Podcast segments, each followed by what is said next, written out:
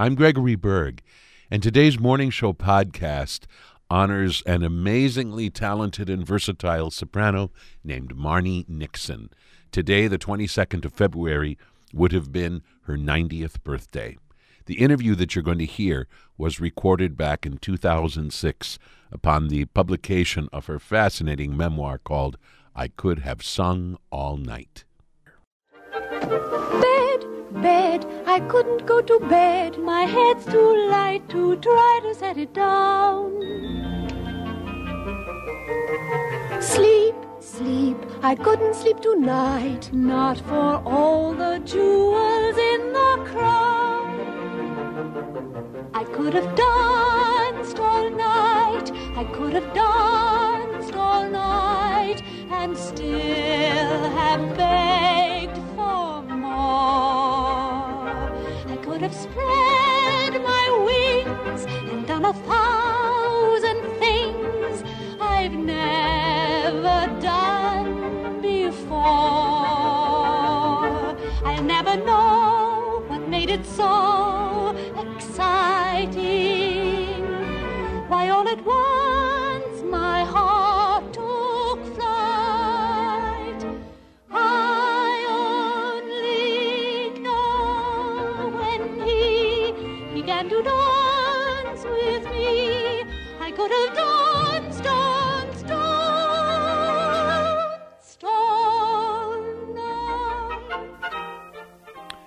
And that wonderful voice and that beautiful artistry belong to Marni Nixon, one of the great singers of our time, and also someone with such an interesting story. Marni Nixon is probably most enduringly famous for providing the uh, the major singing in the the major motion picture musicals The King and I and West Side Story and My Fair Lady.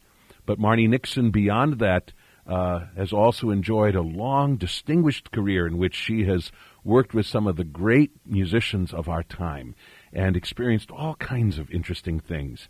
And fortunately, has sat down to write a wonderful book about all of that. A book called I Could Have Sung All Night. A little bit of a takeoff on a famous moment from My Fair Lady. I Could Have Sung All Night, My Story. Marni Nixon, uh, who has uh, written this with the assistance of uh, Stephen Cole, a very well known musical theater writer. The book is published by Billboard Books, and I am again pleased and honored for the next few minutes to be speaking with soprano Marni Nixon. Marni Nixon, we welcome you to the morning show. Thank you very much.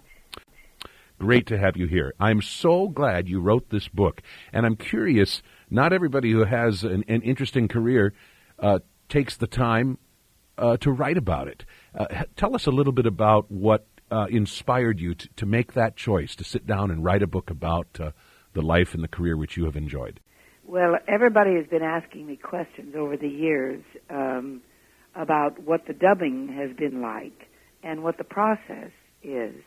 And um, then they start asking me questions about uh, well, what it was like with Liberace, singing with him. What how what was what was it like to record with Stravinsky and to rehearse with him? And um, how come you know how many children do I have and how did I raise that? And what was Ernest Gold like uh, who wrote the music for Exodus? And he was quite a well-known um, composer. And you know just questions like that. And I thought well I should write that down. And a lot of my students really have not known what it was like in Los Angeles in the 1950s growing up in those days and uh, the kind of things that went on and the and the way the um, I think technically the recording industry went and uh, working with Bernstein and Mehta and Stokowski and Bruno Walter and famous conductors and opera. You know, they just keep asking me about that, and I didn't know about that, so I decided I would. And I really, uh, I, it started with my mother keeping a scrapbook of everything that I did when I was a kid. I was a, a violinist, and then went into singing in my teenage years. And so I've kept my I've kept archives and programs and writings about me over the years, and I sorted those out, and then uh, it took me about three years to to do this with several other ghost writers, by the way, and finally Stephen Cole appeared, and there we went. Ah, well, the result is absolutely fascinating, and I suppose the very nature of your career helps make this such an interesting book. I mean, I mean, it's also very, very well written. But the fact is that somebody who uh, had a career that was much more sort of of single focus, doing the same sort of thing just year after year, but it's just that you're you, are you are singing with a different Alfredo in La Traviata. But I mean, otherwise, maybe not a whole lot changes. And your your career has been such a, a, a really varied one. For our listeners, it should also be uh, noted that you have some interesting ties uh, to the state of Wisconsin, or, or at least your parents do. That's correct. Um, excuse me. Mm-hmm. That that's correct. Uh, my parents were raised in Mayville, Wisconsin. I've forgotten the name of the places they were born, but close by. But but um, my mother's family uh, were the Wittke family, W-I-T-T-K-E, and they uh, they lived in Mayville. And then my father's family moved. They were Scottish. They they were the minorities in the in the city uh, because they were Scottish. They moved also there, and so they they were raised together. McEathron is my last name, hmm. and um, they were childhood sweethearts and lived all the time in Mayville, Wisconsin until after they got married. Then, after my my two older sisters were born, they moved to California. And I also did this uh, premiere of Richard Wargo's Ballymore, which was at the Skylight Opera Theater in Milwaukee. In Milwaukee, not not all that many years ago. Right, and I also have, have appeared in Milwaukee on. Uh, there was an outdoor theater at one point in the summertime. I think mm. I did uh, Oklahoma there. Very good. I have to mention about your skylight appearance. My best friend, who's a big opera fan as I am, uh, on our way to Chicago uh, uh, to to go see the lyric, he said, uh, "We have to play twenty questions. I have to tell you who I just saw at the Skylight Opera."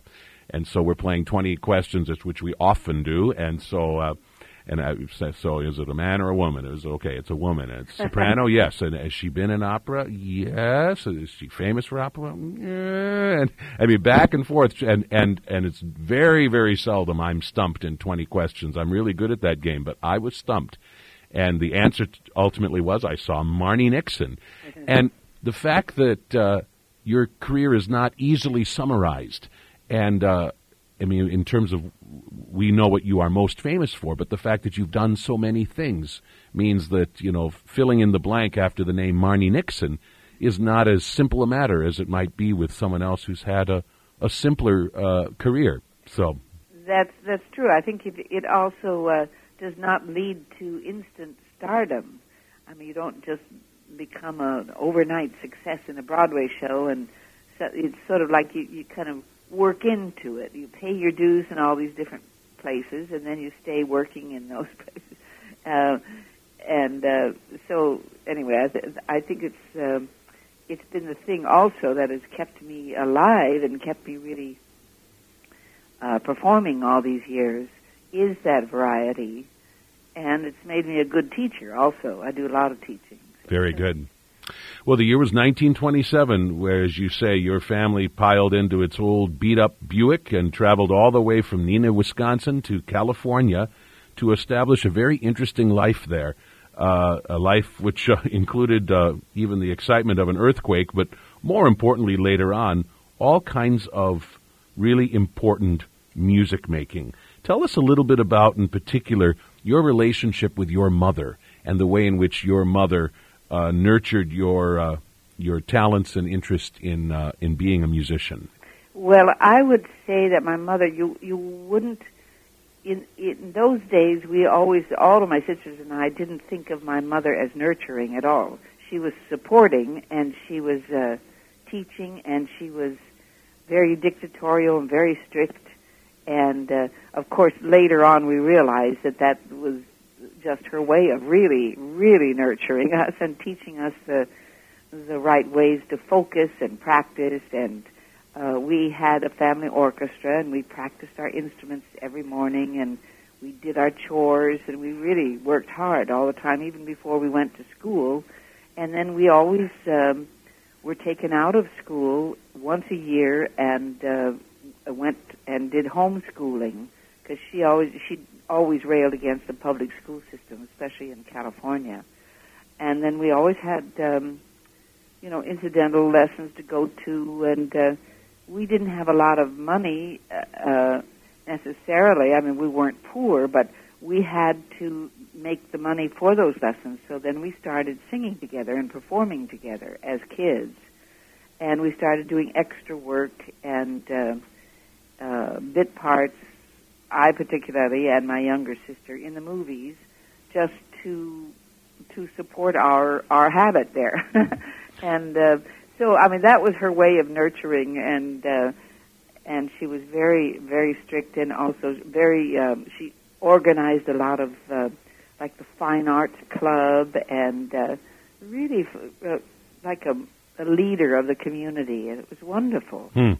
Let's talk a moment about these films, which uh, which you were in, in, in many cases in the background. You say of over fifty movies, including uh, some really big films like The Great Waltz and The Grapes of Wrath, and films which involved people like Judy Garland, Mickey Rooney, Deanna Durbin. I mean, that that really had to be uh, exciting, was it? Oh yes, very exciting.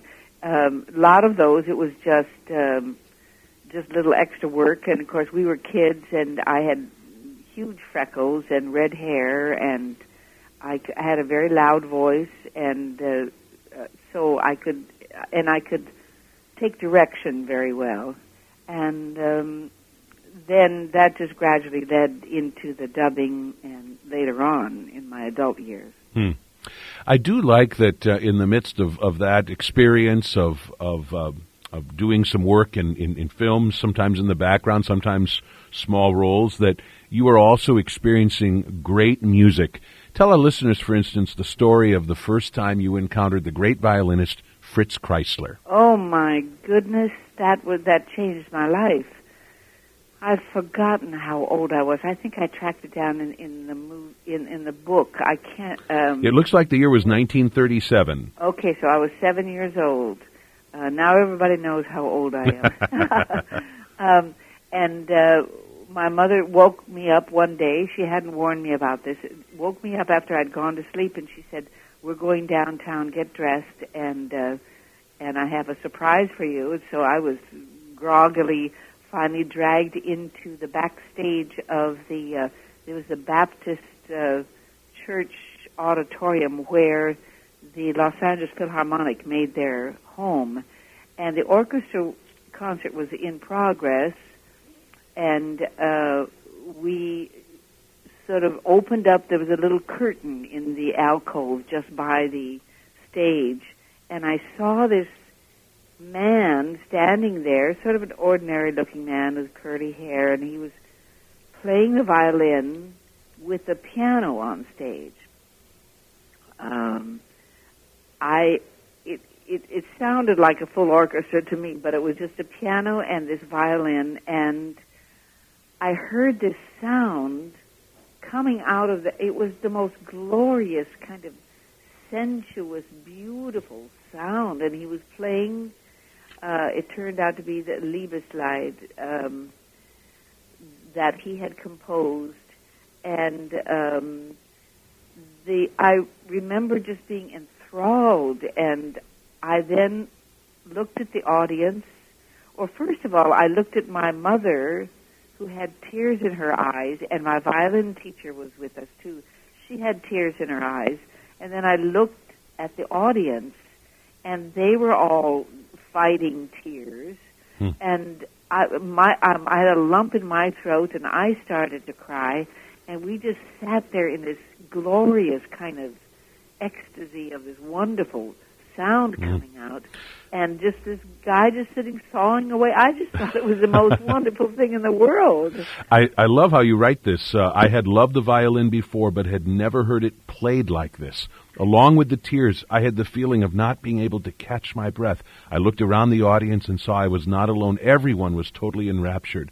And looking over at my mother's friend, she too had tears streaming down her cheeks. But the surprise weeper was my mother. I had never thought of my mother as being that vulnerable. I should have known better. This was the woman who would do anything to make sure that I fulfilled my destiny. This was a woman in love with talent.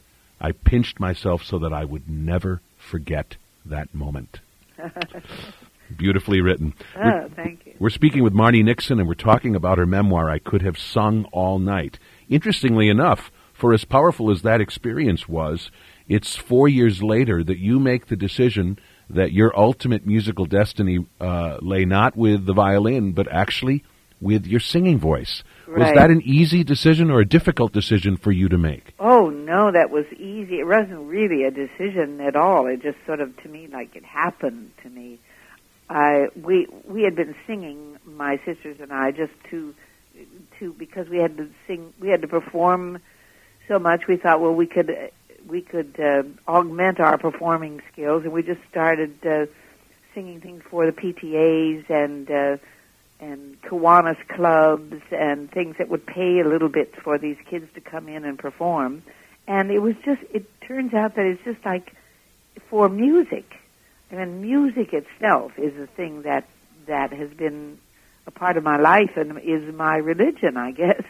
Um, and singing was like a very personal thing. It was much more personal, and I realized that the reason why I I went into the violin and then finally the singing was that I kept wanting to express myself, and I found that when I sang, I could do that with words and uh, and still be a part of the music that way in a very personal expression. So um, uh, I was at a we were going to the Pomona State Fair. We do that. We did that every year, and um, there was a sweepstakes uh, contest that was going to be going on, and my sister said when we were in the car, she said, uh, "Well, I will sing. I, I will play the Blue Danube for you." Um, I think I forgot my violin. Mm. for some strange reason, I'll play the Blue Danube for you if if you sing it. So I sang it, and I won this sweepstakes contest, and uh, won a hundred dollars, which in those days Well, that was a lot of money back was a lot of money, and a coast to coast network broadcast. And I thought, well, this is uh, this is easier than than playing the violin. I think I'll really do this. One of the uh, other contests you were part of actually led you uh, into the orbit of of a famous, famous choral director, Roger Wagner. Tell us uh, uh, what it was like to sing under him. Well, uh, he he took us. The, the Bureau of Music had sponsored a concert, uh, a contest. It was from the uh, Los Angeles Bureau of Music um, chorus chorale that I had auditioned for and gotten into. And then he took the the eight winners from that contest and formed his chorale. He was the most colorful, controversial kind of person. He he adored music, and uh, adored um, get um, conducting, of course, and um, so uh, he was he was he. I found out later that all of the girls and finally the women in his chorus, which became the Los Angeles Master Chorale, that he put a, he he put a make on all the girls, and they all had to run like crazy. Oh my! and I, for some reason, he never did that to me. And I, of course, in those days, I thought, oh, gee, there's something wrong with me. Why did he? Mm. I mean, I had, I was really, uh, uh, the, I, I guess I became one of his favorite soloists, and and I became soloist with his chorale, and made my debut at 17 with the uh, Los Angeles Philharmonic doing the Mozart Requiem. I was a uh, soprano soloist in that, and uh, uh, I don't know. He was just very vital and fun, and he told dirty jokes, which we thought was really, you know, fantastic. That made you feel made you feel like adults, I suppose, even I at the tender age of seventeen. You also mentioned though in your book that he was notorious for learning music at the same time he was teaching it to you, which Yes. doesn't seem like the best way to do it, but uh, there you go. Yes, we always uh, we always criticized him because he seemed like he didn't know the music until he got in front of us, and yet he was very angry that we didn't read it right off. Of course, he had hired or he had gotten together this group, and we had to have a, a um, contest every every year. We had to pass this test in order to read music right off the bat. So if we didn't read the music right off the bat, then he got mad. I think it was because he didn't know it right yet. But then, of course, he learned it very, very fast, and he was wonderful and very inspirational on on the stage. And um, he got us a lot of uh, opportunities. We used to sing for the movies then in the background when they had chorus work. Uh, we would the chorus would go down, and um, he also I, I when the, when I was going to get married, I ran over to his house and said I was going to get married. It was all very exciting. He he lived close by us at that point, and um, he advised me against it. He said it was going to go give up my career, blah blah blah. And then he eventually hired my husband to do some arrangements for him, but never paid. Took the credit for Oh, for dear. it. But all in all, he was the most inspirational and wonderful person. Had a wonderful concept of singing, and it was just, you know, we had to forgive him all his foibles and just be a part of the the wonderful music making we made with him. Hmm. I know that uh, one of the great joys of that was uh, that is where you first met and befriended the great Marilyn Horne. Yes, yes, and and Marilyn and I were cohorts in that chorus, and uh, we uh, always saved ourselves by uh, by getting into the giggles. We were these teenagers, of course, and everything seemed so funny, and and they had to finally separate us because we would get into the giggling fit. We just thought that people were hys- hysterically funny. Hmm. They were, I suppose. right. You tell such a nice story of of how uh, in the year 2000 you and Marilyn Horne um, were were some of the alums of the old Roger Wagner Chorale, which came eventually to be known as the Los Angeles Master Chorale, came together for a, a special concert in which a, a conductor was retiring, and you talk about opening up old trunks and pulling out musty old music from decades before and still being able to sing it. And I read those words and uh, thought that's one of the most wonderful things about a given piece of music is how it can so powerfully connect us with our own past. Oh, it's that is so true. Well, this was uh, Roger Wagner had had retired from the the chorale, and we had all gone on our individual careers, most of the soloists, and uh, then Paul Salamunovich, who had been in the choir and one of the original members, took over as conductor and conducted that chorale for many many years later. Then Paul was retiring and uh, he was going through also a lot of chemotherapy. We didn't know whether he would stay alive or not.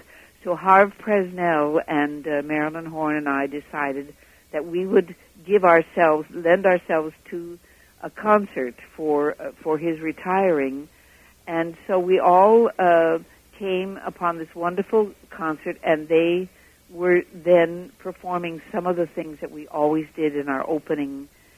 Uh, phrases of of the concerts that we did together. Um, uh, Palestrina, uh, Alleluia, and really uh, oh, some old music in Monteverdi, and um, we were it, some of the solos that we had done with the chorale, with the wonderful arrangements that had been made. We were able to do, and then we did other things too with with the chorale uh, in a, in a solo form, and and some of these things we sang in the same keys, and it was very heady. And then at the end, we slipped back into the chorus to do the the final phrases. But I tell you, to be able to go back and sing in a chorus, and to kind of immerse yourself in something that's bigger than you, and uh, that is just sort of taking place, and you're just a little cog in it and it, it creates this huge experience.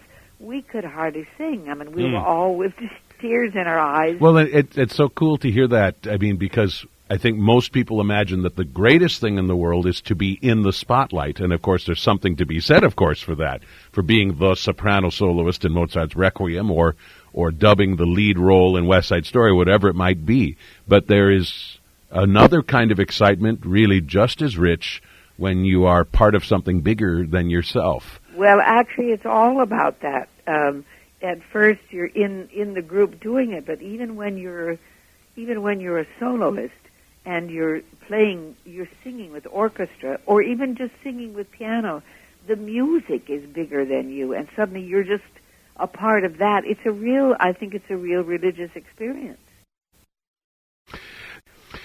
those are such interesting years. And I, at one point in the book, you say that there were people that were interested in trying to make you the next Jane Powell.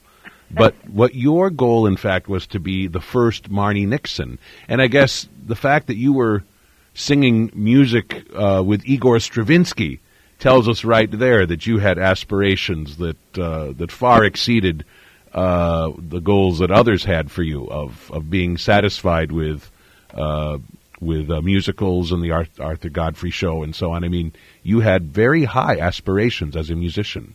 Well, I guess I did. I I wasn't. I don't know that I was aware of it in those terms, but it's it now that I look back, and that's one of the interesting things in writing a book.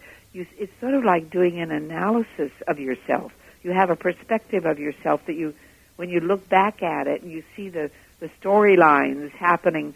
Um, I think all I was all I was thinking of is that um, um, I just wanted to to sing myself. You know, I, I don't think I thought of becoming a big star or anything. It was just um, I just I don't know. Maybe you said it. maybe you said it better than me. Well, we we both said it well. I, we're speaking with Marni Nixon, and we're talking about her memoir. I could have sung all night. My story it says something about how interesting your life has been that only now are we finally getting to what ultimately made you the most famous. Not that fame was what this was all about, but the first of your three major dubbing uh, engagements. Although we should say you you have a, a, a, role in a number of other uh, film projects in which you've dubbed in one thing or another, but the biggies are The King and I, West Side Story, and My Fair Lady. And the impression we get from your book is that by far the most artistically satisfying of those three was the first, Rodgers and Hammerstein's The King and I, in which you ultimately dubbed in the singing of the great Deborah Kerr uh, in the role of Anna Leonowens. Um, tell us the ways in which this project was done, which made it very different from uh, the other two which I mentioned, and which made this one so satisfying and successful. Well, it was satisfying because, first of all, she had accepted the fact that she needed to be dubbed, and uh, she was being very cooperative, trying to get the best uh, job that that could happen out of me by being very, uh, I would say, vulnerable and being very open to her acting process, and she was able to really. Um, impart to me what she was thinking, what she was doing, hoping that I would be able to get to sound like her more and more, of course, so that nobody uh, ostensibly would know that it was being dubbed at all. And in effect, uh, that's what happened. I don't think people knew that it was being dubbed um, in those days, nor could they really tell the difference when they listened, you know, who, was doing the singing and who was doing the speaking. There were certain songs where there was speaking going into singing. Um, anyway, that uh, that was the uh, that was the excitement with that. that was the excitement with that uh, film. The other films, um, West Side Story, Natalie Wood could not really tell how much of her voice was going to be used. Natalie Wood could not tell uh, whether she was good or bad, and so she thought that she was going to do it all, and was kind of upset that. excuse me. Mm-hmm. She was kind of upset that um, I was going to be doing part of her singing. She knew I had to do some of the high notes, so they recorded that in a different way with her doing the complete songs, me recording the complete songs. Also, they said they were going to combine them electronically, and then she recorded to her own track, and then I had to go and and put that into the film after it was made. You had to end up uh, because she mouthed her performance to her own recordings, Right. And then you had to re-record them, Right. Uh, your singing had to match what she was doing on the screen. Right. Let's backtrack to The King and I, which of course was done in, in some ways just the opposite. It was so carefully crafted right from the beginning as a careful, close collaboration between you and Deborah Kerr. And one of the things that's so interesting as we read in the book is that uh, of how much time you and she spent together. And, and, and of even you being on the set and walking around the set with her and so on. What, what was accomplished by that? What was the reason for, for that s- kind of close collaboration? Well, I think that's part of the acting thing. I mean, the movement of what you do is very important if you're moving when you're singing. Where you're going and why you're going to certain places and pieces of furniture and um, pieces of furniture that uh, are you encounter and what they mean to you, and all of those things have a, a, a re- reaction in your voice. And and she would take from me the body energy that I was using in the singing, and um, then I would take from her the way her mouth was opening and shutting, and w- imagining the shape. If I had that shape of her mouth inside and her neck, and uh, of course I had to take her accent, and then we listened to each other as we were singing, sort of like we were absorbing each other in various ways. Then she would record that, um, and then she had to mouth to that recording. So that I, that that was the best way. Right. You you called each uh, you called each other each other's shadows. I mean, so much time you were spending together on the sound stage and and also in the recording booth and so on. I mean, this could not have been a closer collaboration, and it sounds like also a, a very very friendly one. I mean, this huge Hollywood star was very welcoming to you and uh, and and gracious to you in in every way. Yes, and and she used to tell me stories, and we we actually tracked down the fact that our families came from the same isle in Scotland, the Isle, Isle of McIntyre, Hmm. and um, so we, there was like a six degrees of separation, and our, our hair was the same color. We felt like we were sort of long lost sisters. Hmm. You tell us a sad thing about The King and I, and that is that one of the most wonderful moments in the score uh, ultimately was cut from the film, and apparently the the re- the film and the sound recording of it, which was made, has been lost. This wonderful film or wonderful section called "Shall I Tell You What I Think of You." Uh, one has to hope that that's still to be found in some dusty closet someplace. Some may someday it may turn up. However, someday it may turn turn up. Um, however, it is on the original LP, the the recording of the sound. Oh, so we do get to at least hear it the singing. Might, yeah, it might be also on the CD that, Hmm. that's been re, re, uh, released. One unhappy thing also about The King and I, of course, is the whole matter of the secrecy of your contribution. I mean, obviously, everybody directly involved in the film was well aware of it, and yet the decision was made at some point that the general public should be kept in the dark. And uh, and partly because the lip syncing of Deborah Kerr is so successful, uh, one watches that film and it's hard to believe that she is not actually being filmed singing this music. But in fact, uh, your name was banished from the credits, and you even received a very threatening phone call from someone at 20th Century Fox Yes. that you should not reveal the, the nature of your contribution to this film. That's true. They they said uh, if I if anyone ever learned that I did any part of the dubbing for Deborah Kerr, they would see to it that I wouldn't work in town again, Hmm. which was very very threatening and very uh, aggressive and like the mafia or something. Right. Uh, but but actually, Deborah Kerr herself gave the uh, information out, saying to me that she didn't. Uh, she she didn't have to know what was in my contract, and that she thought I was very talented and wanted to give me credit. Mm. And uh, I guess she wasn't threatened at all. Mm.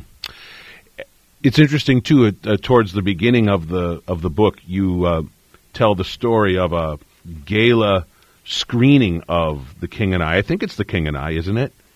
Um, yes. Many years later, and uh, and the re- re-release, right, yes. and restoration. Yes, and uh, for the first time, really, you're officially shown the given the spotlight, and uh, and accept an enormous ovation from those who are gathered to see this sparkling uh, uh reworking of, of the King and I.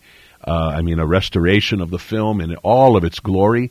But but there you are with uh, many of the principal participants long gone you are the great survivor, finally able to uh, uh, receive the full uh, accolades uh, you were you were due. Yes, yes, it was it was quite exciting, and uh, some of the original people there, the, the the kids who had been kids, were there growing up, and some of them, and uh, it it was really it was really amazing. Getting to know you, getting to know all about you getting to like you, getting to hope you like me. Getting to know you, putting it my way, but nicely. You are precisely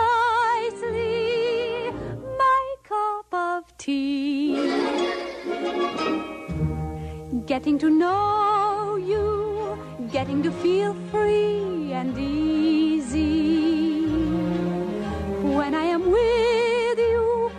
Getting to know what to say. Haven't you noticed? Suddenly I'm bright and breezy because of all the beautiful and new things I'm learning about you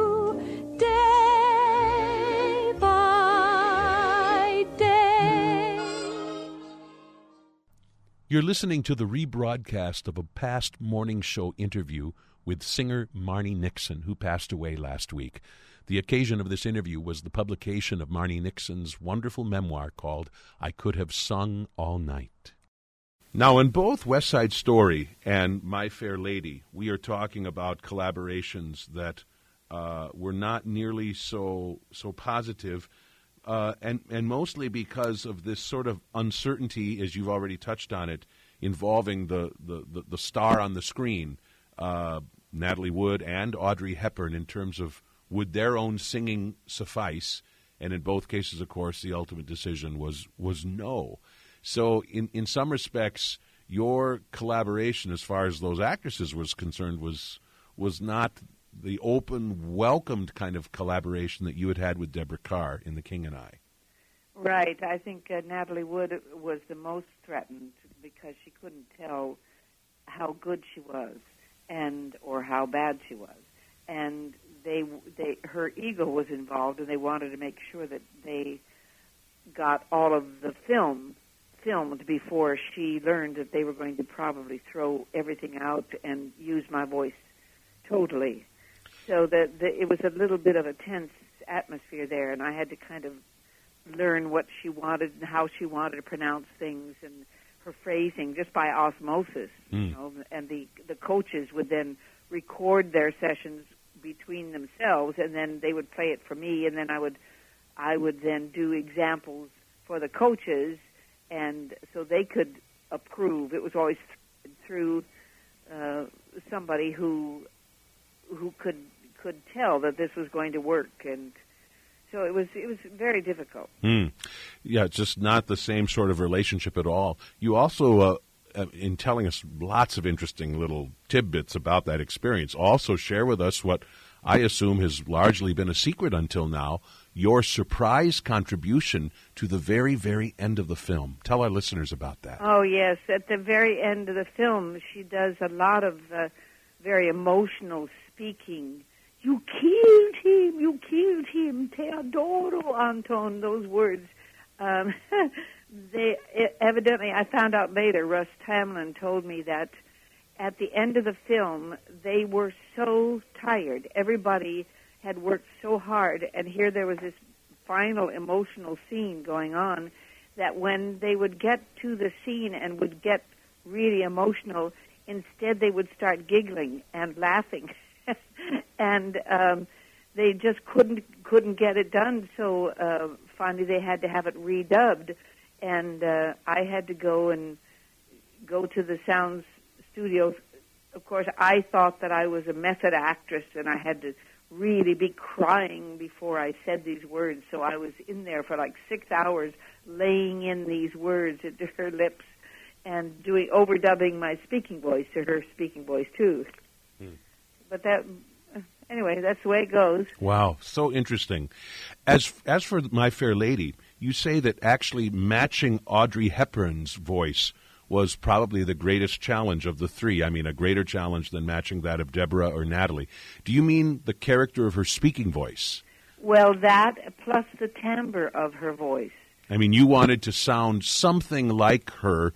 I mean, the, the voice that we hear through all the dialogue of the film, so that when it comes time to chime into the songs, we don't have a jarring sense that who the heck is that? Oh, I mean, of course, that's the worst thing in a dubbing job when suddenly you hear an, attention hasn't been made to the to the core of the tone. It has to be, you know, the, there's a different sound to everybody's voice, and her voice was um, very uh, like a mezzo and very kind of sultry, and and uh, I would say grainy kind of.